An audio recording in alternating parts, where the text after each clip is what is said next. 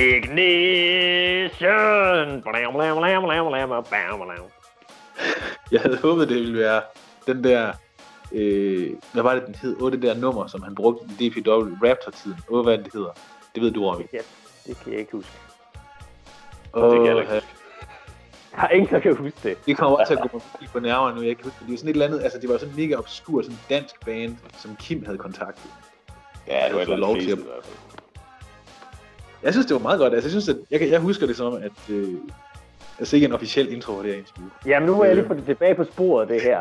Jeg er Søren Bjerg Nielsen, og den anden mand, I hører, der fortæller noget, det er Christian Bus Nielsen.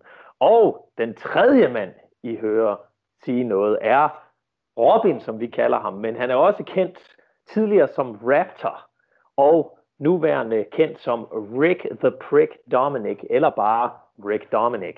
Så velkommen til vores podcast, Robin. What up? What up? What up? Mange tak.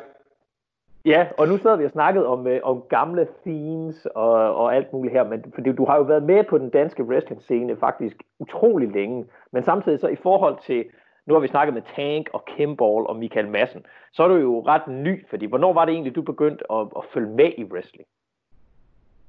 Åh, ja, men altså, det, er jo, det var så i 2003, vil jeg sige. Det er i hvert fald der, Ja. det sådan startede for mig. Øh, Så ja, jeg er en af de gamle drenge, selvom man ikke kan se det på mig. Øh, Og så har jeg så joinet den, den her elite nu på podcasten, så det er rimelig fedt.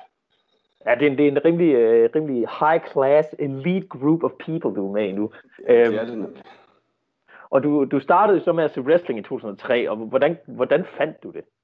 Ja, men altså, det var sådan noget med, at øh, i starten, der var det jo sådan noget med, at jeg nok ligesom alle mulige andre troede, at ja, men wrestling det var legit, og man måtte virkelig slå hinanden ihjel og sådan nogle ting, der, indtil jeg ligesom øh, begyndte at, at finde lidt mere ud af, hvad det egentlig går ud på. Øhm, og der var det sådan noget med, at man tænkte, over ham der Asbjørn Ries, og øh, han kunne slå folk ihjel, og alt sådan nogle ting der. Det var, ja, det var rimelig langt ude. Og der øh, var hele min øh, wrestling-verden, den handlede ligesom omkring øh, trampoliner og hoppepuder, så men det er jo lidt, nok lidt ligesom øh, en masse andre.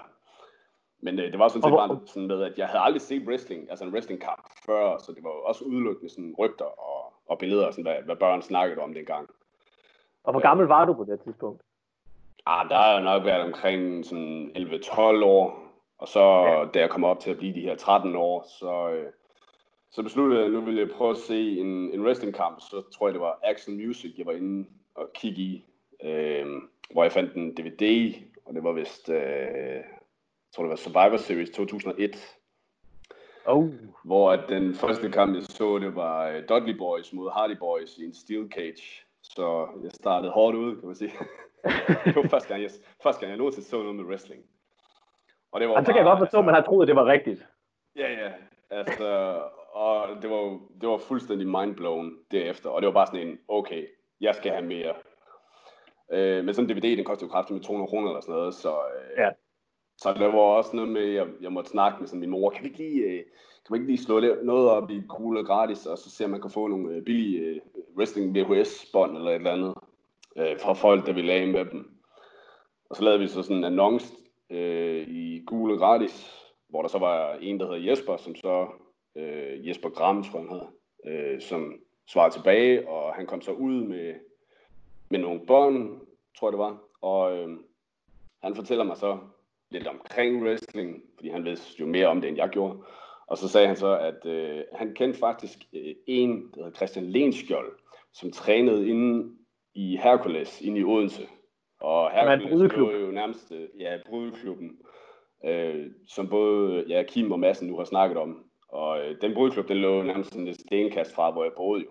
Så sagde han, at øh, det kunne være, at jeg lige prøve at snakke med Christian Lenskjold, fordi han havde sikkert også en masse, både øh, VHS og DVD og sådan noget, jeg kunne, jeg kunne få jo. Og så kom jeg i kontakt med, med Lenskjold, og så kom han også ud med en masse ting, og øh, så blev jeg så ligesom inviteret med ind i den her brydeklub ind i Hercules, for at være med til en træning. Og det havde jeg jo aldrig troet, jeg ligesom skulle, at det var noget, jeg sådan ligesom selv skulle prøve. Jeg troede bare, det var noget, man skulle sidde og se på jo. Øhm, Og det var Og ret hurtigt, det her skete, lyder det til. Ja, ja, det er sådan rimelig hurtigt. Øhm, og så kom jeg jo derind i brudklubben og så Kimball mod JKA, Klitte der. og øh, så lige pludselig så skulle jeg være gæstedommer, fik jeg at vide. Og det var bare sådan en, okay, øh, ding ding. Og så begyndte de jo bare at gå i gang derinde, og de havde en lille stige, som de bare gik amok med, og det var fucking headsets og så alt muligt andet, og jeg stod der med min kæp, den ramte nærmest gulvet og var fuldstændig mindblown. Og så var jeg nærmest tryllebundet derfra, og så hængte jeg med lige siden. Så, så det her starten, det, det kom lidt ud af det blå, ved at du faktisk prøvede bare at få fat i nogle bånd, så blev du lige pludselig involveret. Hvordan gik du så fra at være, fra at være dommer til den her? Hvordan, hvordan gik det så? Altså var, var du straks bare med, må jeg træne med? Hvor tit kan vi træne? Alt sådan noget. Ja, altså det var jo sådan noget med, at de sagde, at de trænede tit ind i den klub der, og, øh, og jeg var jo velkommen hver gang der var træning derinde. Og øh, de skrev jo så til mig hver gang der var noget, og jeg var der jo så hver eneste gang øh, og begyndte sådan at træne med. Og det var jo alt fra, ja, man startede ud med koldbøtter og, og skal til at lære bombe og de forskellige altså holds og altså helt basic moves og sådan nogle ting der. Ja. Øhm, og allerede fra starten har jeg været rimelig sådan akrobatisk, øh, fordi jeg interesserede mig meget for ja, at hoppe på trampoliner og hoppe puder og sådan ting. Så der var meget, jeg kunne i forvejen, hvis man kan sige det sådan. Øh, og så skulle jeg selvfølgelig lære alle de basic ting, altså øh, psykologien, hvorfor gør man sådan nogle ting her, og tage nogle ordentlige bombs, fordi det er ikke lige noget, en normal person er vant til jo, så det er noget, man skal til at lære. Så alt det der, det lærte jeg jo inde i, øh, i Hercules. Og hvordan gik du så fra, fra Hercules til rent faktisk? Hvornår var første gang, du prøvede at være i en rigtig wrestlingring? Jamen, det var så dengang, øh, hvor fanden har det været? Det var jo det, nok i 2005 så, hvor at, øh, Daniel Grønno, han var med til at skaffe den der ring til Fredericia, som øh, mm. Kim og Madsen også har snakket om. Øhm, det var faktisk første gang, kan jeg huske, og det blev optaget på, øh, på hjemmekamera, som der findes på VHS et eller andet sted, hvor at Daniel Grønå, han giver mig en snap suplex øh, i ringen. Og det var jo en fucking hård ring, der var jo ikke noget som helst. Øh, det var ren brædder, vi, vi havde. Der var ikke nogen måtte som sådan. Der var et lille bitte tæppe. Plus, der var ikke noget bounce som sådan. Så det var øh, en snap suplex, jeg får af Daniel Grønå. Og så rammer jeg gulvet og nærmest ruller over i kameraet. Så det er sådan det første, jeg kan huske min oplevelse det er også, i ring. Det er også vildt nok, fordi altså, i, i Hercules, der har det jo også været sådan, altså der har været nogle modder, men det har jo været modder på betongulv der, altså der har jo heller ikke været nogen ring ja. der. Man har været vant til også at lande på hårde overflader, eller man skal sige, i hvert fald noget, der ikke giver sig ja. særlig meget. Så det ja, siger også, ja, altså det, det, det, det, var det, der var standarden dengang i starten. Det var hårde modder, og så da vi fik den første ring, den var fandme også hård. Så det var udelukkende hårde ting, vi var vant til at lande på, kan man sige. Men der var vel også en del af, af dansk wrestling sådan generelt i den periode, hvor, hvor tingene var rimelig sådan hårdere, og altså, man slog hårdere, alt, alting skulle helst være sådan rimelig hårdt. Ja, altså det, nu er det så øh, Kim, der stod som ligesom hovedtræneren inde i Hercules, og han har også ligesom indstillet øh, noget i mig, det der med, at jamen, altså, når man slår, så skal det, du ved, man skal kunne ramme, og man skal kunne mærke det. Øh, du dør jo ikke af det det går måske lige ondt i et-to sekunder, så er det overstået igen. Men øh, lige så meget for publikums skyld, du ved, hvis man laver noget foran publikum, så skal publikum kunne høre, at vi rammer, og der bliver klasket til og sådan noget. Øhm, så den, den indstilling har været indopereret mig lige siden starten, kan man sige. Og, og det her med, at du så øh, kommer med til de her træninger også i, i Fredericia, fordi der begyndte de vel også at træne sådan ret ofte i den periode, gjorde ikke? Jo, altså her, eller hvad hedder det, både Hercules og så øh, Fredericia, det var jo nærmest øh, mine to hjem. Øhm, og der tog vi jo tit til Fredericia og lavede træninger der i øh, ja, sådan en lille hal, hvor når vi havde sat ringen op, så skulle du ikke hoppe ret højt, fordi så ramte du loftet. Så, Nej, ja. det, ved jeg, det kan I også godt huske. Var der ikke også en gang, hvor der var sådan et af de der house shows der? Det har også været ikke så lang tid efter, at ringen kom til, hvor... Øh, jeg husker, det var måske endda dig, der sådan hoppede ud af et vindue. Ja. altså, jo, jo, jo. Der hal, hvor man ligesom altså, kunne, altså fordi der var så lavt til loftet, så var der sådan nogle, øh, sådan nogle vinduer, som var, sådan, var ligesom op under loftet, ja. som nok har været mere til, for lige at få lidt lys ind i den der øh, lille minihal. Ja. Så var der et eller andet spot. Hvordan var det, det var? Altså, jeg kunne House Show, House Show 2, vi havde, der lavede jeg et eller andet spot, jeg tror det var med Kim, hvor jeg ligesom, hvor han webber mig, og jeg kommer tilbage, og han ligesom løfter mig, hvor mit hoved så ryger op igennem loftet, hvor det der yeah. pap, paploft, det ligesom falder ned. Og så House Show 3, der var det der, jeg så havde et spot, jeg tror det var en kamp med Massen, som Madman McKenzie, hvor vi så sagde, at øh, jeg tror, det var et eller andet med, at, hvad fanden var det? Jo, han skulle løbe efter mig eller sådan noget, og så skulle jeg løbe op og ligesom hoppe ud af det her vindue med hovedet først, og der var jo måske 10 mennesker som publikum eller sådan noget, og det var alligevel nogle, nogle høje vinduer, Altså, når de bare kan se, at jeg dykker ud der med hovedet først ud mod vejen, og mine ben der bare forsvinder, hvor de bare sådan tænker, shit, hvad sker der, mand? Ja, for det har alligevel været sådan, i hvert fald et par meters højde, det vindue der. Ja, altså. hvor jeg så havde en, øh, en planlagt stand guy, som stod udenfor og skulle gribe mig, hvor jeg så skulle hurtigt, jeg skulle gribes, skulle jeg løbe rundt uden omkring bygningen og ind igen, fordi vi havde aftalt, at massen han skulle stå og vente, altså kigge mod vinduet, og så stå og tænke, hvad fanden laver han? Og så skulle jeg skynde mig så hurtigt som muligt, komme ind, ind i lokalet igen, slide ind i ringen op bag ham, og så kan jeg ikke huske, hvad jeg skulle lave på ham et eller andet derfra, men ja, det var lidt comedy, comedy spot, det var lidt sjovt. Ja, men det var også sjovt, fordi det kunne man jo kun der, ikke? Altså, det er sådan det der, ja, når man bruger muligheder, som er i det område, man nu er. Altså, det er jo sådan noget... Og det fedeste, det, fordi, det, var, altså det, det, det, kunne jeg forestille mig. Nu var der, var der jo ikke, fordi jeg var ude og løbe rundt. Men de, de har været 20 sekunder eller sådan noget, det måske har taget, hvor jeg slider ud af vinduet, og massen sådan står i ringen og bare kigger mod vinduet foran 10 mennesker, der måske også bare sådan sidder og tænker, hvad fanden sker der? Altså de der 20 sekunder, hvor der bare er stille sikkert, indtil jeg dukker op igen, det vil jeg gerne have oplevet faktisk. Ja, det er også, altså det var sådan noget, øh, øh, altså igen, fordi den måde, du ligesom hopper ud af vinduet, fordi det var ikke sådan et vindue, i sådan, at du kunne kravle ud i sådan fuld, øh, hvad skal man sige, fuld højde. Det var sådan et, hvor man ligesom du var nødt til at dykke ud med hovedet først. Altså, der ja. var også nogle folk, der sidder og tænkte, han er død nu, ham der. han er bare landet på hovedet ude i asfalten nu, mand. Ja, men altså, det var det. fortorvet. Altså, det var ikke, ja. der var ikke noget... Det var lige ud til vejen, så der kunne lige så godt have været kommet nogle mennesker på fortorvet. De var ned i hovedet på. Men der var vel mange af de her house show kampe, der foregik i Fredericia, som egentlig var sådan mange af jeres første sådan rigtige wrestling shows. Ja, Lige præcis. Altså det er at være det, at vi ligesom har begyndt at lære at optræde foran et publikum. Det er det uden tvivl i hvert fald. Og, og det leder jo så til, at du har jo, du har nok mødt nogle andre øh, folk der, fordi der må der jo også være kommet øh, Mr. Pay-Per-View, Chaos, øh, folk fra Aarhus generelt og sådan noget. Altså, at, var det der, du sådan også begyndte at kende andre uden for Odense-området?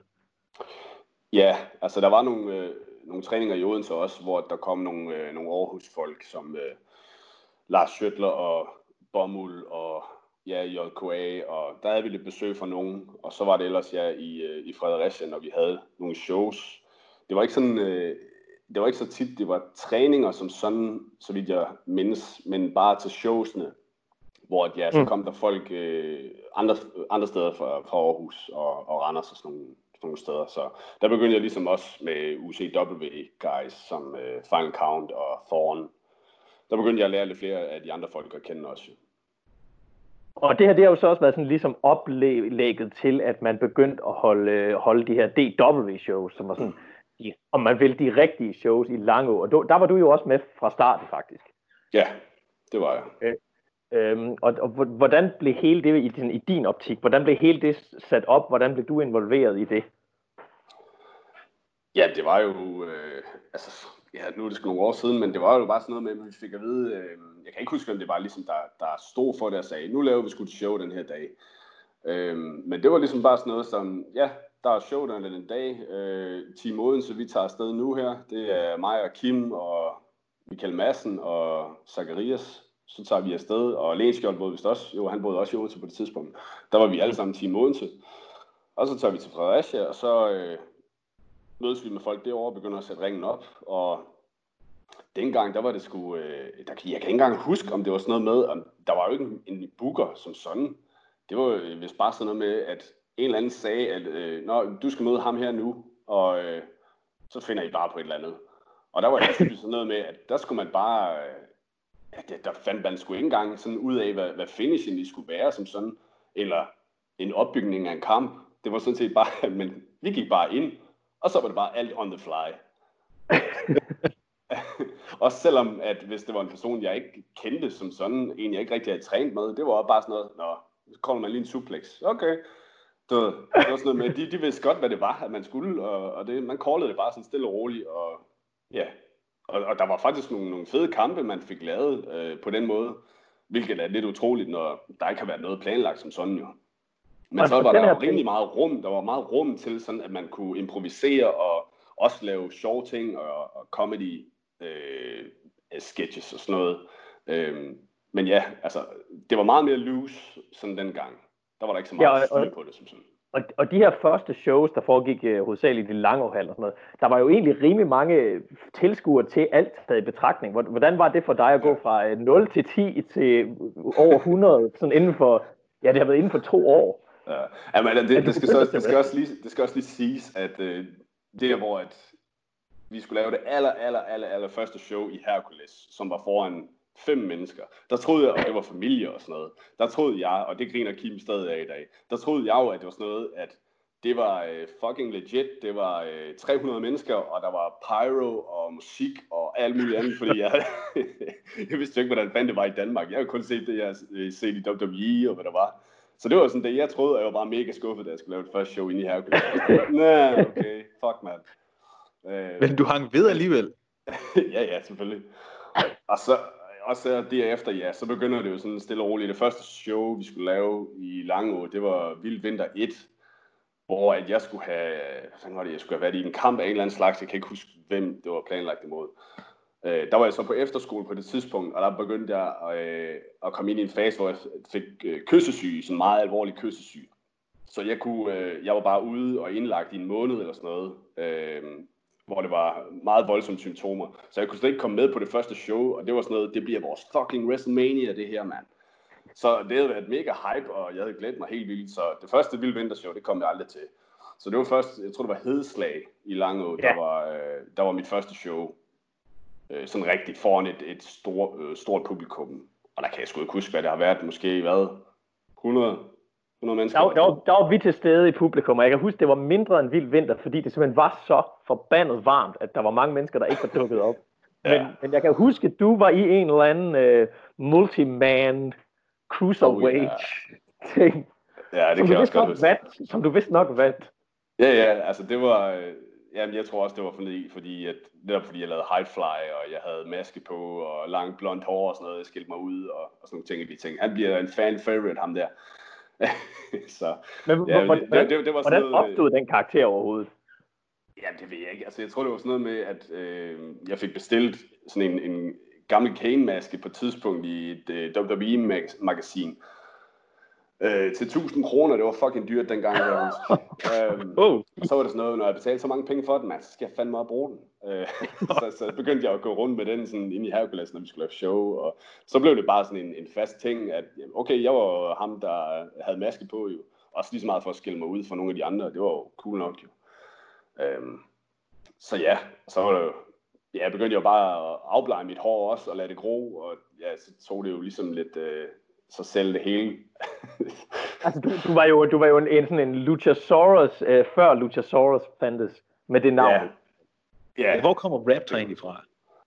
Ja, det ved jeg sgu heller ikke. Altså, det var nok også sådan noget med lige sådan øh, børnehave, hvad jeg kan huske. Altså, der var jeg altid fascineret af, af dinosaurer og sådan noget. Øhm, og specielt sådan Jurassic Park, de øh, filmene, når de kom og det der. Det var mega fedt jo. Hvor at, øh, de der Velociraptors, det var sådan mine, mine favoritter. Altså de der dinosaurer med klon. Øh, hvor jeg bare så tænkte, okay, ja. sådan Raptor, det lyder meget fedt. Og så var jeg sådan, okay, jeg skal, jeg skal sgu hedde The Raptor. Og så var det bare sådan noget, ah, jeg hedder bare Raptor, fordi det var meget federe. Det lyder mere som et navn. Ja, og så, så hang det sgu sådan set bare ved. Øh, selvom jeg var sådan en, en, en forholdsvis lille, hvis man kan sige sådan, jeg har altid været sådan høj, men en, jeg er sådan en lille high flyer, der bare flyver rundt og laver alt muligt. Så, øh, så ja. Og så, og, så, og så den her karakter, den bliver jo så ligesom udviklet igennem øh, et lille stykke tid i, i DW, fordi jeg kan jo huske, der går ikke ret lang tid, inden du egentlig går fra, at du er med i den her cruiserweight-kamp, til at du lige pludselig er i main eventen i en øh, maske mod titelkamp. Yes. Og hvem er maske? Fuck, det er sådan noget indsat noget. Det var en eller anden fan, jeg tror det var Teddy eller Paul, der havde spurgt om en eller anden, sådan, hvor fanen var kommet op, sagt, hvem er maske? Fordi de har set det på plakaten, titel versus maske. Hvem er maske? Jeg ved godt, hvem titel bare sådan, er. Okay, vi ved godt, hvem titel er, ja. Men hvem er maske? det var så langt ud. Men ja, øh, ja, hvornår fanden har det været? Det har måske været i 2000 og, ja, det har så været i 2008, der var det show, hvor jeg mistede masken. Nej, jeg tror, øh, ja, det har nok været 7 eller 8, ja. 7 eller 8 i hvert fald, ja. Øhm, og det var, det var foran jer, kan jeg huske. Ja, I var til det show vist også, hvor, at, øh, hvor det er mig mod tænding der, hvor jeg så kører rundt på sådan en, øh, en ha- handicap scooter, som han, øh, Ja. som han brugte Det, det må vi lige uddybe det her, ja. At, at Kaos kom ud på en handicap-scooter af en eller anden grund. ja. Og, og Paul han hang vist bagpå, sådan, så de kører Som er Mr. Pay-Per-View. Mester Pay, ja. Og så har vi plan, bare planlagt et eller andet spot, hvor jeg ligesom skulle, øh, skulle overtage den der handicap-scooter, og så bare øh, fyre ind i ham på fuld kraft. Altså, selvfølgelig, den kan ikke køre så hurtigt sådan en der, så det gør det jo også lidt mere komisk. Jo. jeg tror, det var sådan lige foran jer, eller sådan noget, I sad i Ja, ja. Og på det tidspunkt, der anede jeg ikke, hvem I var overhovedet. Nej, nej. Jeg tror ikke, vi har snakket sammen på det tidspunkt. Det er så nej jeg, jeg, der tror, vi snakkede, sam- jeg tror, vi snakkede sammen på det show nærmest for første gang. Ja, det kan sgu godt være. Øhm, så ja, det var, hvor jeg så kørte hele vejen rundt ringside for at klaske ind i, øh, ind i Kim Tenning der jo. Øhm, og ja, det var, sgu, det var også der, hvor jeg kommer til at superkick øh, Mr. Pay-Per-View for real. Sådan, Det kan jeg jeg, meget tydeligt. Ja, fordi du- grotesk. Det er superkick. Fordi du mister jo masken i den kamp Ja, men du mister masken. Ja, jeg mister masken. Jeg tager kampen. Hvad, hvad synes du om det? Synes du, det var fedt, eller synes du, det var irriterende, fordi du havde brugt så mange penge på det? Ej, jeg, jeg, jeg, jeg tror, det var mig selv et eller andet sted, der havde, der havde uh, requestet den. Den der med at miste masken. Det Okay. tror jeg, det, ja, det må det have gjort, for ellers så, hvis jeg gerne ville have haft den på, så havde jeg sgu ikke gået med til det stadigvæk. Så det har nok været mig selv, der ligesom var med til at sige, hey, jeg kunne godt tænke mig at komme ind med masken, og så tænkte de, hey, så kan vi kombinere det med en eller anden form for main event run, og et eller andet spot, og en eller anden main event kamp her, hvor vi siger titel mod maske. Øhm, og så tager jeg jo kampen, og er så tvunget til at tage masken af, hvor jeg så tager den af, og ligner lort ind under masken, og har makeup der er tvært ud over det hele. Og så var der sådan noget med, at så skulle Paul gå hen og tage min, øh, altså Mr. Pavey, han skulle gå hen og tage min maske, og sådan stå og, og øh, lave noget joke med den, hvor jeg så skulle øh, superkick ham. Øhm, og der kan jeg huske, inden da, der har han været så meget pas på, mand, fordi han havde jo fandme haft, øh, hvad hedder det, altså, rygproblemer og nakkeproblemer og operationer, og ja, så det var sådan lidt, ja, men jeg skal nok passe på. så, og der kom jeg jo bare til at fyre den igennem, altså han kræftede med røg øh, halvvejs igennem ringen og ned i turnbucklen, hvor han bare sådan sad der, Jesus Christ, og der var bare sådan, fuck man, den var ikke god den der. Og det var, jeg mener, det er, de var der og filmede på det tidspunkt. De lavede et eller andet do, øh, dokumentar, tror jeg. Blod, sved og springskaller. var det, var det blevet svært springskaller på det Det tror jeg, det har kan været. sgu godt være. Ja. Ja, det var sådan der omkring i hvert fald. ja, Periode. Ja, så, øh, ja, så der kom vi ud bagved backstage, og så var det sådan, det var sådan lidt, han var lidt, øh, lidt cranky, det kan jeg fandme også godt forstå, fordi den var ikke, den var ikke særlig god, og det fortryder jeg stadigvæk, men, øh, men det var som om, der, der begyndte der ligesom at, at opstå et eller andet venskab mellem mig og Mr. Peview efter den dag der, så det var sådan lidt, øh, det var lidt sjovt. Bonding. Bonding. Bonding Det via godt- det kan det er godt ske super. sådan nogle underlige ting nogle gange. ja, ja.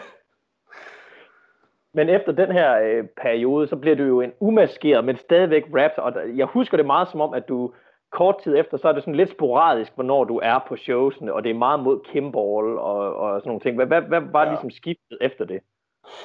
Ja, så havde jeg så mistet masken, og så skulle jeg ligesom have et andet look også. Så fik jeg noget, noget andet tøj, og jeg havde stadig mit lange blonde hår. Øhm, og kørte stadig den samme stil som High Flyer. Og, øh, og ja, så havde jeg jo så min famøse kamp mod, øh, mod Kimball, også i Lango, i, det har også været i 2008, hvor at jeg får mit livs største forskrækkelse. Og det, er, og det skulle man jo så tro på grund af skader og så videre, at, at det er high flying, det ligesom har gjort det. Det er det meste af det. Men lige præcis den kamp, det var jo, øh, jeg tror det var inden klokken ringede. Altså jeg får den største jernrystelse, jeg nogensinde har fået. Øhm, hvor mig og Kim jo så har, inden da har gennemgået kampen, hvad vi skal lave og sådan ting. Og så inden til showet, så starter det hele, og vi starter med sådan en face-off, hvor vi, vi har Brian Tarbesen som dommer. Og vi laver en face-off, hvor det er sådan noget, hvor Kim han så skal give mig en lussing, og så skal jeg lave et eller andet tilbage, kan jeg huske. Han giver mig så den største lussing, jeg nogensinde har fået, hvor jeg legit altså, falder og, og mister balancen og ligger ned, og jeg kan bare se stjerner, og det sortner på mine øjne. Hvor jeg så, nå okay, ligesom ryster det af mig og rejser mig op og chopper ham i halsen, fordi han er rimelig rapkæftet på det tidspunkt der. Og så starter kampen sådan set, og jeg tror det er måske det første minut eller sådan noget, der er jeg med, og så går klappen bare ned. Øhm, og så vågner jeg op backstage ude på gulvet 20 minutter efter. hvor folk de står og kigger ned på mig, og spørger, om jeg er okay, og jeg ligger der og vågner op, og tænker, hvorfor fanden ligger, hvorfor står alle folk og kigger ned på mig? Så får jeg så lige at vide, at jeg har været inde i 20 minutter sammen med Kim og lavet en helt vild kamp. Og for at vide alle de ting, jeg har lavet. Jeg har både lavet Spanish Fly på Kim fra øh, Top Rope, øh, som lykkedes. For da vi øvede det inden kampen, der prøvede vi et par gange, hvor vi var ved at skvætte ned og, og alle de der ting, hvor det ikke rigtig virkede. Så tænkte det, det skal nok gå til selve showet. Så der får jeg at vide, at selvom jeg har haft blackout, så har min krop bare kørt på autopilot. Øhm, hvor at jeg bare har lavet alle mulige sindssyge ting, og den der Spanish Fly og det hele, og jeg tænker, at det kan kraften ikke passe, at, at jeg har været inde og lavet alle de ting der. Det giver ingen mening. Og jeg har været ude i 20 minutter. Det, det, det kan fandme ikke passe.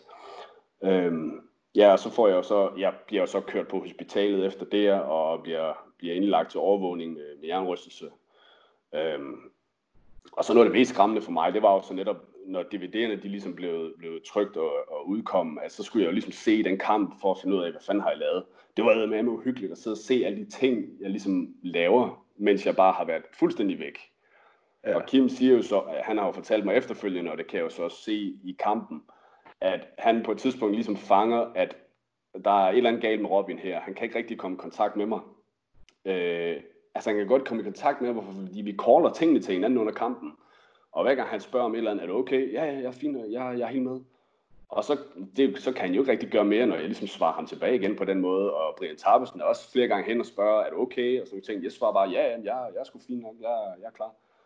Øh, og så hele den kamp der, det var, jeg kan ikke huske, hvad fanden finish var, det var jo, jeg tror bare, det var en rollerball, jeg skulle have, og så var det vist det. Og jeg blev bare ved med at kigge ud. Også der, yeah. når, under finish, altså hvor det bare skulle være 1, 2, 3, så blev jeg ved med at kigge ud, og Kim siger, hvad fanden laver du? Hvad, skal vi nu? Hvad skal vi nu? Blev jeg ved med at sige. Fordi jeg var bare klar til at køre hele tiden åbenbart. Ja, men det er også det, jeg kan huske. Det, det finish, det finish, du skal bare blive liggende, mand. Bare blive talt ud. Okay, og så får jeg bare en rollerball til, og jeg tror, jeg fik seks eller syv rollerballs, og jeg blev ved med at kigge ud, og så blev jeg Kim jo pissed til sidst, øh, og prøve at smide mig uden for ringen, og prøve at få mig øh, counted out, og han siger til, til Tarbesen, der er et eller andet game Robin, har jeg slet ikke med, du skal bare tælle hurtigt nu, den her kamp, den skal bare overstås. Og så Tarbesen, der, der selvfølgelig øh, nogenlunde prøver at tælle til 10, altså ikke alt for fast-paced. Og så kommer han op til 9, og så slager der ind i ringen, og så fuck man, så går Kim amok, fordi han tænker, det får aldrig en ende det her. Så han tænker bare, ding ding, jeg har vundet. Så skrider han.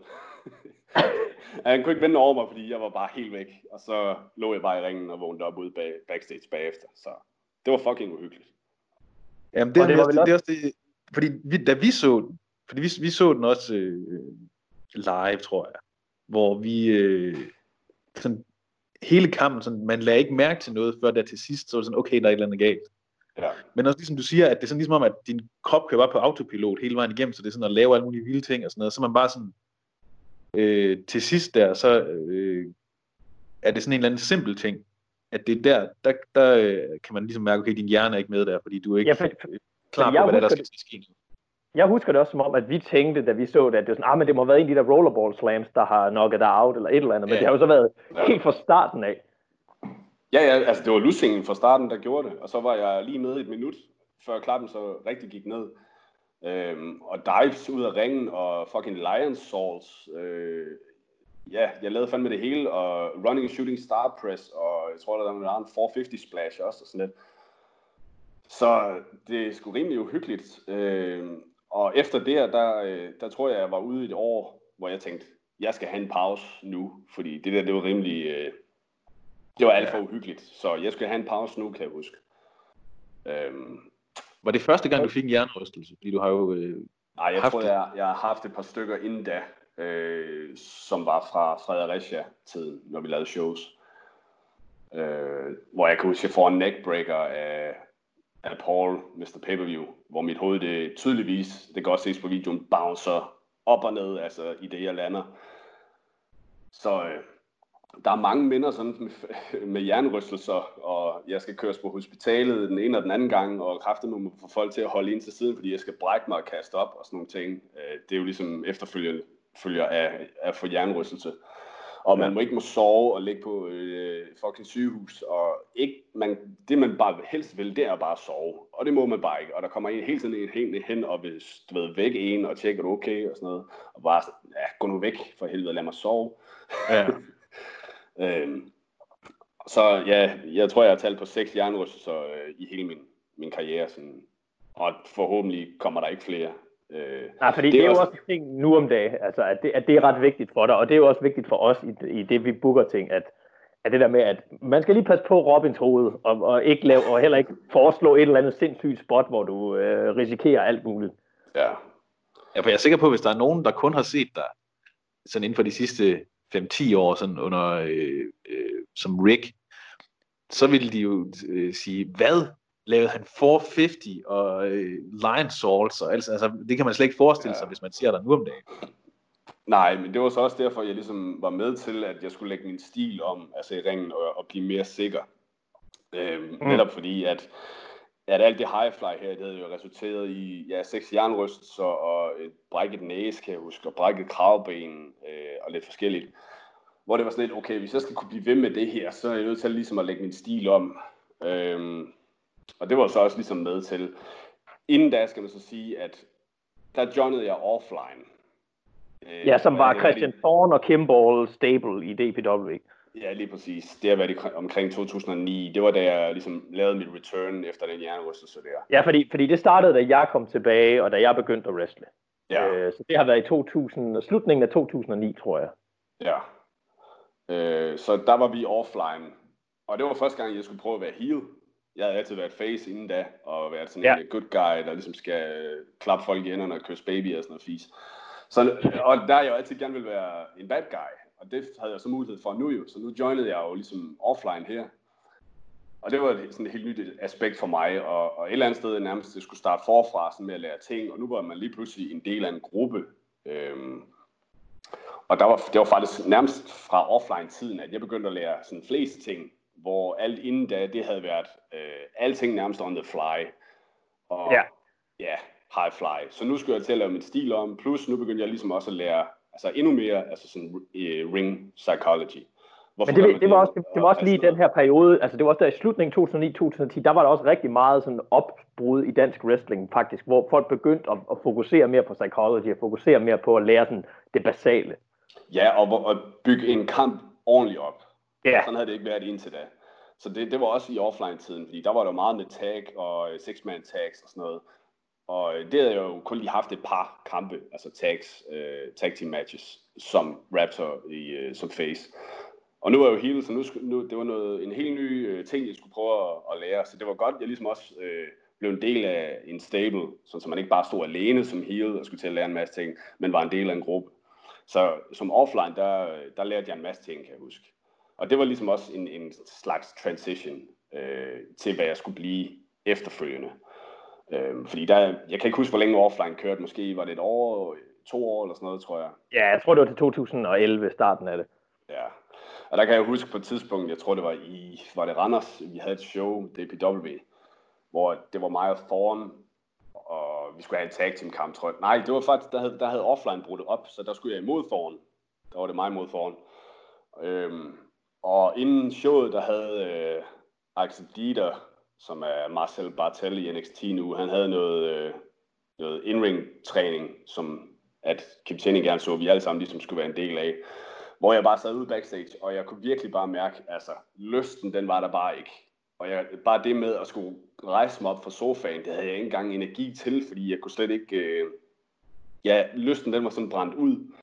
Hvor jeg så træk øh, både ja, Kim Tenning og Paul lige til siden, og så sagde jeg, jeg er nødt til at tage en, en pause igen nu, fordi jeg kan mærke, øh, mit hjerte det er der slet ikke lige nu. Øh, jeg skal nok gøre det her show, jeg skal nok lave kampen og sådan noget nu her, men, men efterfølgende, så, øh, så ser I mig ikke lige et stykke tid, fordi jeg skal have en pause igen nu.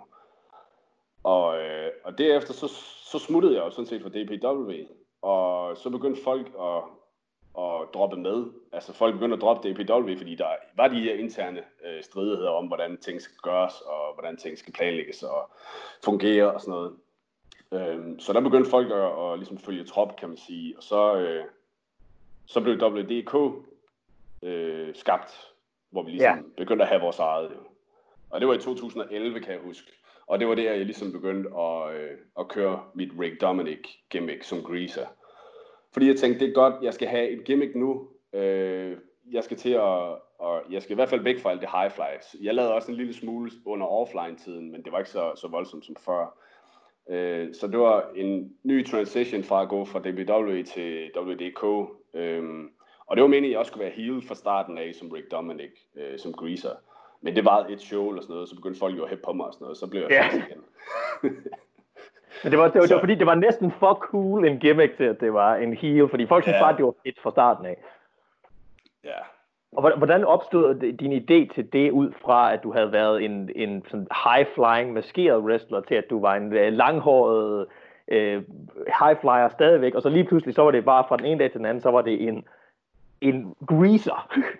ja. Øh, jamen det var også noget med alle de år der, hvor jeg havde været under masken. Der har jeg jo aldrig skulle ligesom spille på mine facials øh, og lave ansigtsudtryk øh, i kampene eller noget som helst. Hverken til, når jeg skulle tage billeder og sådan noget. Der var, skulle jeg jo også bare stå øh, og bare være helt... jeg kunne sagtens stå og lave mimik bag masken, men man kan jo ikke se det jo. Så det var først nu også som Rick Dominic, øh, som, som greaserne, jeg ligesom skulle begynde at arbejde med mine facials også. Øh, som også skulle passe til karaktererne og udseendet og det hele. Men altså, det startede sådan med, at jeg altid har været fascineret af den der tidsperiode, sådan fra de amerikanske 50'er og 60'er tider. Øh, både tøj og musik og film. Altså alt fra den tid, det har altid fascineret mig. Hvor jeg sådan tænkte, kæft mand, jeg skal sgu da have sådan en gimmick, og så øh, sådan en mega cool læderjak, og øh, fik lidt inspiration fra Do's Domino også, for det var jo også fra 2005-6. Ja, det var WWE Tag Team. Ja, ja 2006-2007, de var der på det tidspunkt. Øhm, jeg synes, det var mega fedt, mand. Og det var måden, de bare kom ind i sådan en, øh, ja, fandt var det for, jeg kan ikke engang huske, en Cadillac, de kom ind i som entrance og sådan noget. Bare tænkte, åh, der er så mange muligheder, når man har sådan en gimmick. Både udseendsmæssigt, men også øh, accessories, og ja, hvis man skulle komme ind på en entrance på en eller anden fed måde. var bare sådan, så begyndte jeg at tænke i den, øh, i den idé, og jeg skulle også have et nyt navn, for jeg hed Raptor dengang stadigvæk hvor jeg sådan tænkte, okay, og så begyndte jeg at skrive en masse lister op, sådan med både fornavne og efternavne, øh, som er amerikanske. Hvad går godt? Hvad går godt sammen på tekst, og hvad går godt sammen på lyd, når man siger navnet? Og der var det en masse forskellige fornavne og en masse forskellige efternavne, hvor jeg ligesom fik lavet den her kombination som Rick Dominic, som begge to øh, slutter med ICK. Og så tænker jeg, okay, skal jeg have et nickname af en eller anden slags? Så tænker jeg, Rick the Dick Dominic. Det lyder det ikke meget godt. Og så tænkte jeg, åh, jo, jo. Og så tænkte jeg, ah, prick, det lyder nok bedre. Rick the Prick Dominic. Ja, det lyder bedre. Så tog jeg det. Fordi så, det, så giver det også sig selv, at man kan være en prick. Rick så, the Dick. Ja, Tænk Rick the Dick. Det var sådan det, jeg havde tænkt. så er det med dig, der har lavet det der dick grab spot. Ja, det kunne lige så godt have været mig. men, ja, men det er meget sjovt. Lave en kombination af dick spot og sådan Asbjørn Ries, der slår en koldbøt. Men det er meget, altså jeg synes, det er meget sjovt også, at, altså, øh, at du går så meget fra at være, altså fordi man kan sige, førhen var du jo, altså i hele DPW, indtil du blev Rick the Prick, så var du jo, altså sådan en mand i nogle øh, bukser, så havde du en, en maske på noget af tiden, ikke også? Men det, der var aldrig sådan noget øh, sådan personlighed i det, udover bare, at jamen, jeg er wrestler, og så er jeg high flyer, eller ja, ja, lige præcis. jeg er wrestler, altså, så er jeg med i den her gruppe, og så går over til noget, der har så stærk en karakter, ikke? Og det er jo, og det er jo også, altså, selvfølgelig, det er jo også fordi, det er det nyeste, at folk kender dig måske mest som det, ja. men, altså, men jeg tror da også, at det er fordi, at det er noget, hvor folk de bare kan forholde sig til det på en anden måde, også fordi, at du er jo ikke den eneste, der synes, at øh, den der tidsperiode er sådan lidt øh, interessant, og det er sådan lidt genkendeligt og sådan noget, altså det er jo, øh, det er jo sådan ja, noget, som... jeg, jeg, har altid, jeg har altid været fascineret af, af characters inden for wrestling. Selvfølgelig, altså de her øh, wrestlere, altså, hvor man kan sige, at det er alt sammen in-ring-mæssigt, det er ligesom, øh, at det er, at de shiner, altså som Cesaro, Kurt Angle og Tyson Kidd og Benoit. Altså alle de folk så jeg jo op til, altså sådan in-ring-mæssigt, men de karakterer, der ligesom sagde mig noget, altså det var jo folk, der ligesom havde noget, noget karisma, og folk, der kunne snakke. Jeg var jo fuldstændig betaget af Mr. Kennedy dengang, kan jeg huske. Og bare ja. Det er jo ikke en decideret karakter, han har, det er jo bare, han har så fucking meget karisma, og han er pissegod til at snakke, og alle de her ting, og så kom, øh, det, ja, I kan godt høre på mig, jeg følger udelukkende kun WWE i min tid. Jeg har ikke fulgt hverken øh, Japan eller andre steder som sådan. Øhm, så det har været, ja, øh, karakterer, jeg altid har været mega fascineret af øh, inden for wrestling. Så det var også med til at ligesom tænke, okay, nu vil jeg gerne have en karakter, lige så meget for, at jeg også kan have noget sjovt sådan med det, jeg laver, og prøve at være lidt bedre også til publikumskontakt. Og det er jo meget også, når man har karakterer, at så får man ligesom øh, udsendt nogle signaler, som bliver øh, hvad kan man kalde kastet tilbage fra publikum, hvor man så kan spille af for dem øh, og deres og det, reaktioner. Og, og det er jo nok også en modningsproces, det her med, at du startede så tidligt, og, og det ligesom har været det nemmeste at fokusere på, har været sådan work rate, lave noget fedt i ringen, og så ligesom, som du også har udviklet dig som person i virkeligheden, så har du også ja.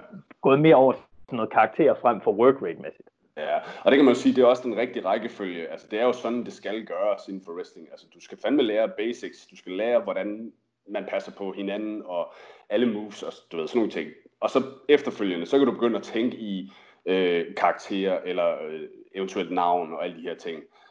Det ser man jo også nogle gange, at det plejer at være omvendt, at folk de nærmest øh, kun fokuserer på, at min karakter er sådan og sådan og sådan, og så er det først det, at vi sådan skal begynde at lære, hvordan man egentlig wrestler. Men, øh, ja, det er altid farligt. Ja. Eller nogen dropper helt at lære at wrestle, og så har de bare en, en gimmick, de føler, de har inde i deres hoved, og det er der også nogen, der gør. ja, så nogen er, er der også. Det er rigtigt, Søren. Det er der faktisk rigtig, rigtig mange, der, der har det sådan. Jeg ikke lige,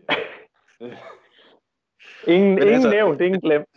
Nej. Men altså en ting også, hvis vi, hvis vi nu lige skal gå tilbage fra det her helt, altså helt fiktive, vi snakker om her, øh, ja så øh, øh, noget af det, som jeg også synes var interessant, også da du ligesom blev Rick the Prick, det var så lidt senere, det var sådan, da vi startede med body slam ting, at, øh, at du jo faktisk også har nogle skuespilevner, som man jo aldrig ville have gættet om øh, i Raptor-tiden. Altså, at, at du, øh, du har ligesom kunne, øh, både sådan, altså i ringen er der jo meget sådan, du er meget sådan stærk på at, at have nogle ting og, og rette op af, og ligesom at være in character under øh, din performance i ringen, men også sådan, når vi har lavet sådan nogle videoer og sådan altså, der er stadig nogle af de der videoer, vi lavede i starten, som, øh, som jeg stadig kan, kan sidde og se, og som jeg synes stadigvæk, de er sjove.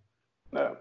Og det er jo meget sådan også den der, at, at der var et eller andet med den der Rick character, at der var ligesom noget, der klikkede for dig på en eller anden måde i forhold til, til, øh, ja, til, til skuespilmæssige ting og sådan noget, tror jeg. Ja.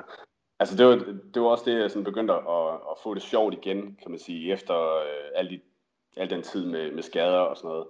Øh, at jeg begyndte at få den her karakter, og nu var Rake, så begyndte jeg at have det sjovere igen. Øh, hvor vi havde noget i, vi kørte det i WDK, og jeg lavede return til DPW sammen med et par af de andre gutter, øh, hvor vi så lavede øh, Maja Kim, Maja Kimball, vi lavede Crash and Burn, hvor vi så kørte vores øh, sådan greaser gimmick begge to, hvor vi sådan tænkte, fordi Maja Kim, vi er, vi er jo fucking øh, like this, altså det er jo øh, skabe nærmest, os to. Vi kender hinanden ud af en, og vi har jo fandme haft kampe lige siden starten, og vi har været både mod hinanden og med hinanden hvor vi sådan tænkte, okay, og Kim han kedede sig også lidt, så øh, jeg fik ham overtalt til at prøve, prøve at køre sådan en greaser gimmick, ligesom mig, mand. og så, så kørte vi så Crash and Burn, øh, ja, ja, det var et års tid, måske også i DPW. Og så begyndte den sådan set også at brænde lidt ud, og så lavede vi, øh, ja, så, så tror jeg, vi skrev for DPW igen, fordi vi tænkte, det, der er kraftigt ikke sket nogen øh, forandringer her, så det, det gider vi sgu ikke det her. Så smuttede vi, og så, øh, ja, så begyndte Body Slam at komme på banen. Ja, for det kom jo sådan lidt ud af det, ud af left field, lidt efter det her, fordi jeg kan huske, I var stoppet der, og så var der sådan nogle BDK-ting, der stadigvæk kørte, inden vi ligesom pludselig sagde, hey guys, vi laver nok et show på et tidspunkt. Ja. Vil I være med? Og så kan jeg huske, så sagde I, I havde en pige til mig. Og så tænkte nice.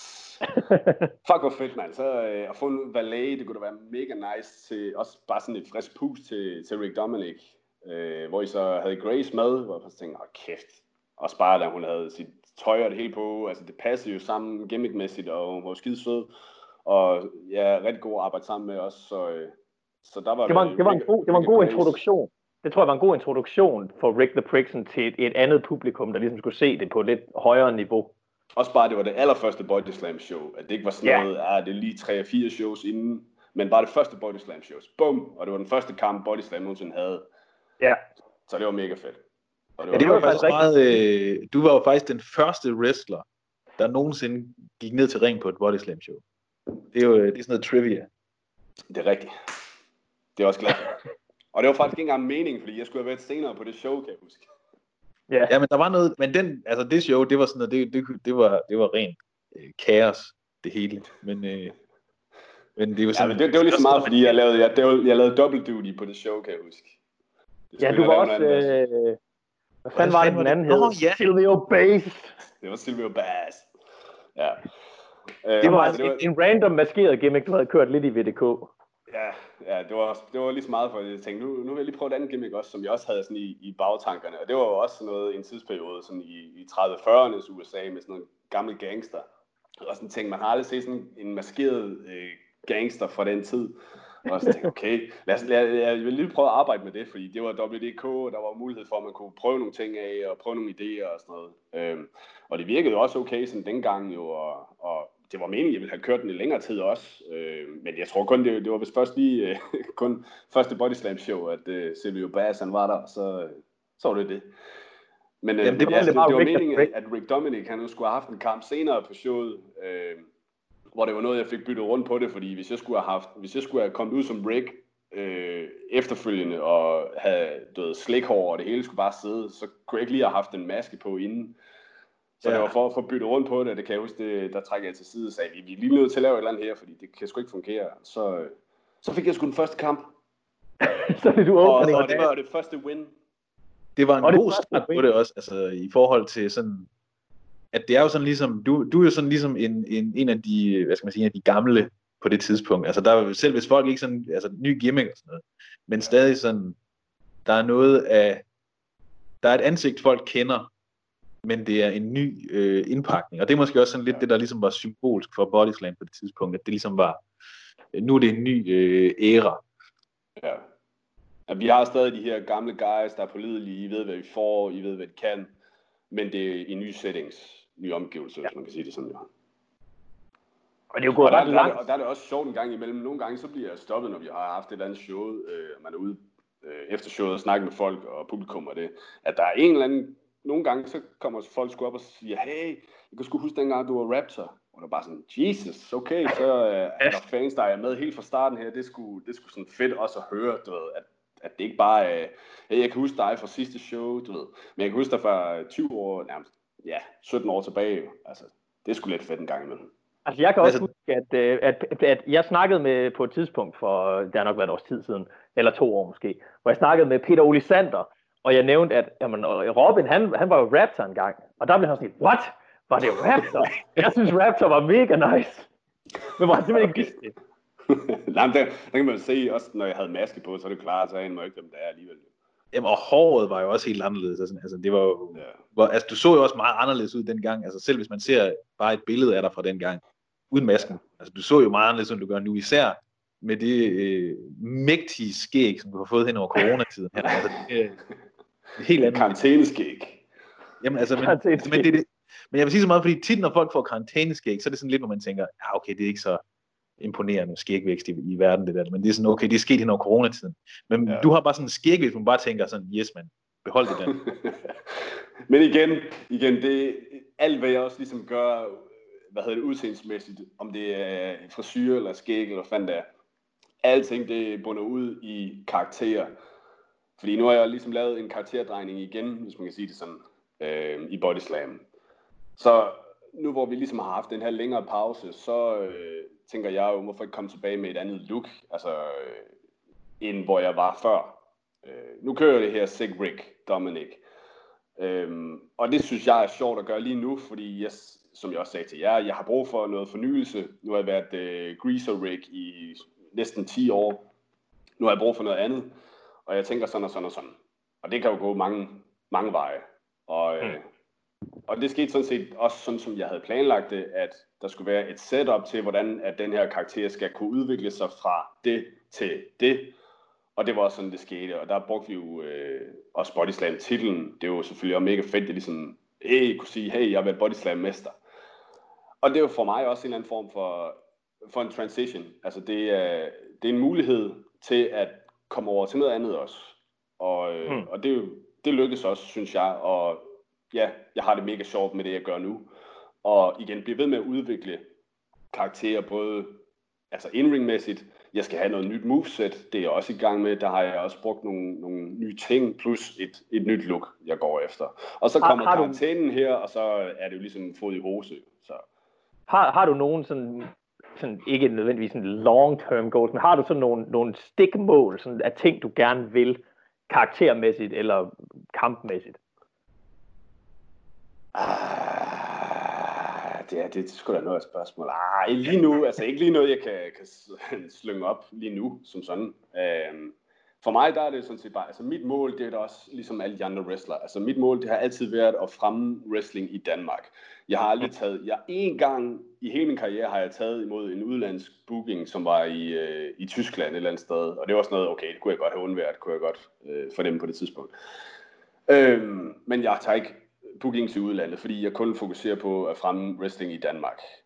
Så, øh, så det er sådan det, at, at mit fokus er på, at lige nu, der er, altså, det er jo Body Slam, der er, er stedet i Danmark og har været i mange år nu. Øhm, så det er sådan det, jeg vil være med til at hjælpe fremad og til at blive meget større. Og hvad end jeg så skal kunne bruges i det, altså der er jeg sgu sådan lidt, jeg er lidt ligeglad alt efter, hvad der lige passer ind. Øh, og lige nu, der er det sådan lidt, jamen, øh, jeg er jo en af de der old guys nu, så, og vi har jo nogle, nogle nye, der ligesom er, er ved at komme op igen nu. Ja. Hvor jeg sådan tænker, jamen igen, så kan jeg jo være med til ligesom også at hjælpe dem, øh, og, og træne dem, altså når vi så har et show. Øh. Så, så der er jeg sådan lidt, okay, altså jeg har jo været på toppen og været Body Slam champ. Lige nu, der er jeg ikke ligefrem en, en tag team guy, men i fremtiden kunne det da være en mulighed, så at kunne blive tag team champs, champion også, det kunne da også være en mulighed, men, øh, men det er ikke noget, åh oh, fuck, det skal jeg bare det her, fordi det synes jeg også, der er rigtig mange inden for wrestlingverdenen, der bare tænker, at det er bare championship titles, de skal det, de skal det, og det er sådan lidt, tag lige roligt, se, se på det som en helhed, altså øh, hvad er bedst for produktet, hvad er bedst for de enkelte wrestlere, hvad er bedst for, ja, for bookerne også, altså alt skal ligesom gå op i en enhed, jo. Det, ja, det, det kan vi kun skrive under på. Jamen, altså, det er jo sådan noget, hvor det, der, altså, det, og det er jo selvfølgelig også svært, kan jeg godt se. Altså, vi har jo selvfølgelig et andet, øh, et andet syn på det, selv et andet syn på det, end du har, men altså, et andet syn, end en wrestler har, fordi at vi sidder med det der puslespil hver gang, ja. hvor at det er jo nemt nok, hvis man bare sidder øh, for sig selv og bare tænker, jamen okay, øh, øh, hvis nu min figur gør det og det og det og det og det hen over det næste halve år, så kunne det bare være fedt. Men så øh, skal man jo bare også huske, at alle de andre figurer skal også kunne et eller andet ja. hele vejen til det, og sådan, hvordan det hele ligesom kan gå op i en højere enhed. Men det er også derfor, at vi går, altså vi synes jo, det er fedt også at få sådan lidt fundet feedback og få nogle ting. Altså nogle gange så er det sådan, okay, vi siger, det går ikke det der. Det kan man ikke, fordi sådan og sådan og sådan. Ja. Men tit og ofte, så er det jo det der med, at, der ligesom, at det er kompromiserne, der gør, at showet bliver rigtig godt, synes jeg i hvert fald. Altså det, det, det er næsten altid bedre, hvis der er kommet noget feedback fra dem, der ligesom skal, skal udføre det, hvor de siger, hvad nu hvis man gør sådan her i stedet for? Eller hvad nu hvis, øh, ham der, han er involveret i stedet for ham der. Eller sådan, altså, der er den der, øh, at folk ligesom kan tage lidt ejerskab på, hvad der, der sker. Og det tror jeg også var noget af det, der måske var, noget af det, der var sådan lidt sjovt i starten øh, med DW, sådan for længe siden, ikke? at det var den der meget sådan løse øh, ja. situation, hvor, jamen okay, gå ud og lave noget, og have det sjovt med det, og, og der er rent faktisk et publikum, gjorde selvfølgelig også noget. Og så var det det der, når det lige så stille blev til, at jamen, I skal bare møde op, og I skal bare gøre sådan og sådan og sådan. Øh, at så, så mister man måske noget, øh, den der, det kreative i det. Og det er jo også en, det er jo også en kreativ ting, udover at det er noget sådan atletisk og stunt og øh, sådan noget, noget, hvad skal man sige, noget håndværksmæssigt, ikke? at man skal ligesom kunne nogle teknikker og kunne nogle ting, gøre det rigtigt og sådan noget. Så er der også et andet bare, det skal være noget kreativt, man skal kunne komme ud med et eller andet, og man skal ligesom føle sig som en del af det her ensemble, der laver det. Ja, det er øh, og det er jo også det igen, at det ligesom, det gør det jo meget nemmere, hvis man som dig har en eller anden forståelse af, okay, jamen, hvor er jeg henne sådan i, øh, øh, på totempælen nu, ikke? Fordi du er jo sådan en af dem, der ligesom er en af de mere sådan, altså selv sådan nogle folk, der ikke har været til ret mange shows, de er sådan, ham der Rick the Prick, ham kan de godt huske, ikke? Og sådan noget. Så du er sådan en, som folk ligesom kender. Så der er, ja. du har sådan en eller anden status, som man så kan bruge øh, i nogle andre øh, sammenhænge nu, fordi at, at, altså, der er ikke nogen, man behøver ikke at, at pushe Rick the Prick helt meget nu, altså så længe selvfølgelig man ikke bare jobber dig til alle, men sådan, folk har ligesom et, et billede af, hvem du er, du har været der så længe, du har sådan en, øh, hvad skal man sige, en holdbarhed. Du har ligesom vist, at okay, ja. ham, ham kan vi godt stole på. Øh, ja, ja, så og det, det, det, det, er lige så meget vigtigt, altså, at, at, at I som booker ved det, men også bare publikum, at man kan have den der rolle, at man ikke konstant behøver at være i main event billedet, men at man kan være en, ligesom et big show. Du kan fandme være en, der bliver øh, jobbet ud til nogle new guys. Du kan lige så godt være en, der kan være i main event billedet til det næste show. Altså en, der kan bruges ja. i, i alle omfang. Øh, og gå fra at være heel til face til heel til face. Altså, du ved, en, en Måske ikke helt så meget kan, kan bruge. Nej, Måske ikke helt så meget som face. men, men I ved, hvad jeg mener. Du ved, ja. en, en, uh, en blæksprutte, der kan bruges til alle steder, hvis man kan sige det sådan. Ja, det er også noget, som, øh, som, altså det er også for eksempel sådan en som øh, øh Tank og Fønne og sådan nogle, det er også lidt, de har også haft lidt sådan den samme tur, som du har haft, ikke? hvor det ligesom var, okay, så var de on top, og så går de sådan lige ned, og så bliver de sådan lige brugt til nogle andre ting, sådan netkartet et stykke tid, ja. mens der er nogle andre, der så bliver løftet op og sådan, ikke? Altså der er den der... Men det er også fucking vigtigt, at der skal være den her rusjebanetur, at det ikke bare er, at man er totalt on top hele tiden, Altså, det er sjældent, at sådan noget kan ske, og det er, hvis vi snakker WWE og Stone Cold mod Vince McMahon, den tid, altså hvor Austin bare er main billede, jeg ved ikke hvor lang tid, der kan det fungere netop fordi, at det er bare god reaktion, man får tilbage, og gode ratings og sådan noget der. Men når det er sådan nogle independent shows, vi ligesom laver her, der er nødt til at være de her rusjebaneture, også så der er plads til nogle af de andre wrestlere, sådan, der kan komme lidt frem i rampelyset. Og det er jo ja, det, det, det handler om for os, det er også det her med, at jamen, jo, jo flere folk, der kan fungere både i midtkartet og i main eventen, jo bedre er det. Ja. Og det gør du i hvert fald. Det må man sige. Det er, øh, og selv efter alle de her år, altså det er også sådan noget som, øh, øh, fra, sådan, fra den periode, ikke, så har der været mange folk, der har været sådan lidt, de er blevet lidt skadet. Øh, både øh, sådan dig og Kim og øh, Tinning også for den sags skyld, øh, hvor der sådan ligesom har været de her sådan den der stil, der var dengang, har ligesom slidt nogle folk op før tid. Øh, hvor jeg synes, ja. det er godt, at du ligesom var en af dem, der ligesom forstod, okay, jeg er nødt til at øh, gøre noget her. Fordi altså, udover at øh, vi jo kender dig gennem wrestling og sådan noget, så er det jo også, altså, øh, vi betragter jo også dig som en af vores gode venner, så vi er jo også sådan på den måde bekymret for, at okay, det er jo, vi skal jo lige sørge for, at han ikke øh, ender i øh, kørestol som øh, 40-årig eller sådan noget. Ikke? Altså, det er jo, ja. Fordi det var jo sådan noget, hvor man også på et tidspunkt tænkte, altså jeg kan huske en gang, efter et eller andet show, og det, jeg kan huske, hvorfor det var, men hvor, øh, og det er sådan, det er i hvert fald 10 år siden, men hvor du sådan, hvor du havde en eller anden hjernerystelse, tror jeg, fordi at jeg snakkede med dig, og du var bare sådan, du var sådan helt, det var bare sådan, dine øjne var bare helt tomme, mm. men du gik sådan bare og sagde, som du selv siger, du gik bare sådan og sagde, at jeg har det fint, jeg har det fint. Øh, det er bare og så ved jeg ikke om, svar, tror jeg. Så, øh. Jamen altså, men det er jo også det der, fordi man, det er jo heller ikke sikkert, at du helt ved, hvad der, der foregår alligevel. Altså, og, og det kan jeg også huske, at det så jeg nemlig også i, øh, fordi Sonne, han fik også en, en hjernerystelse for nogle år siden også, hvor jeg også ligesom, hvor jeg havde den der sådan, at, at man skal altså lige øh, øh, også huske, at det er fedt, når wrestling det går rigtigt, men man skal lige øh, huske, at det er jo også rigtige mennesker, der er bagved der. Og det er også, derfor, det er også, en, det, altså, det er også en vigtig del for os. Det er også den her med, at man skal aldrig nogensinde bede wrestler om et eller andet fuldstændig outrageous med, at du kan lade lige tage en powerbomb fra toprebet eller et eller andet, for det er lidt, jamen, det, det skal vi ikke være dem, der afgør. Nej. Men det er der skal jo også... folk jo ligesom også selv kunne øh, sige fra, altså hvis det er en, der har ja. haft nogle historier med noget jernrystelse eller en ødelagt nakke eller sådan noget, at man så ligesom er lidt fornuftig og så siger, at det gør jeg sgu ikke det der. Øh, jeg gider ikke sætte mit liv på spil. Men der synes jeg så også, det skal jeg have props for, netop for Bodyslam øh, og de sidste mange shows, vi har haft nu, at vi så har medics til showsene. Ja. Øh, det er jo noget helt nyt og signalere både til danskere, men også udlandske wrestlere, at det er et professionelt miljø, det her øh, ja. i forhold til, hvordan det var førhen. Fordi der var det jo bare sådan noget, jamen, hvis du laver et eller andet og brækker noget, eller jeg får en hjernelse, så må vi skulle selv ligesom sørge for at, at komme afsted på et sygehus et eller andet sted. Øhm, ja. Hvor nu, nu er der så noget til selve showsene. Hvis der er noget, der går galt, så er der folk, der er, er der til ligesom at tage sig af en. Jo. Og det er også en, en god tryghed ligesom at have. Fordi det kan gå galt, og det går galt øh, for folk er til. Jo. Og det er jo, og det er jo næsten lige meget, om det er en lille ting, eller om det er en stor ting. Altså det der med, at de også bare, jamen der er nogen, der har fået en, øh, der har revet sig på et eller andet, jamen så kan de rent faktisk give bandage på. Eller hvis der er nogen, der ligger med et eller andet brækket i ringen, så altså er der nogen til rent faktisk at få dem væk på en sikker måde. Ja, lige præcis. Ja, altså de har jo heldigvis bare sådan hovedsageligt kedet sig, de der medics, der har været. ja. der, har jo, der har jo ikke været nogen skader. Og det, det er jo sådan noget, man tænker, altså det er jo, det er jo den perfekte, altså det er, jo, det er jo sådan, det skal være, ikke? At det skal være, de skal helst bare stå ja, og kede sig, bare sådan, eller, eller ja, bare sådan jeg, jeg vil lige rette dig. Jeg tror sgu ikke, de står og keder sig, de der medics. Ah, okay. Jeg har set dem flere gange. De står og ser showet, ligesom alle andre, og der kan jeg godt se på dem. De står og hygger sig lige så meget som, som fansene. Det, skal lige, det er måske ikke så, sådan lige så, så velvalgte ord der, men... Øh, de keder sig professionelt. Ja, altså ja. De, de arbejder ikke. De, er, de, har, de har sådan en fri aften. Det kan ja. man håbe.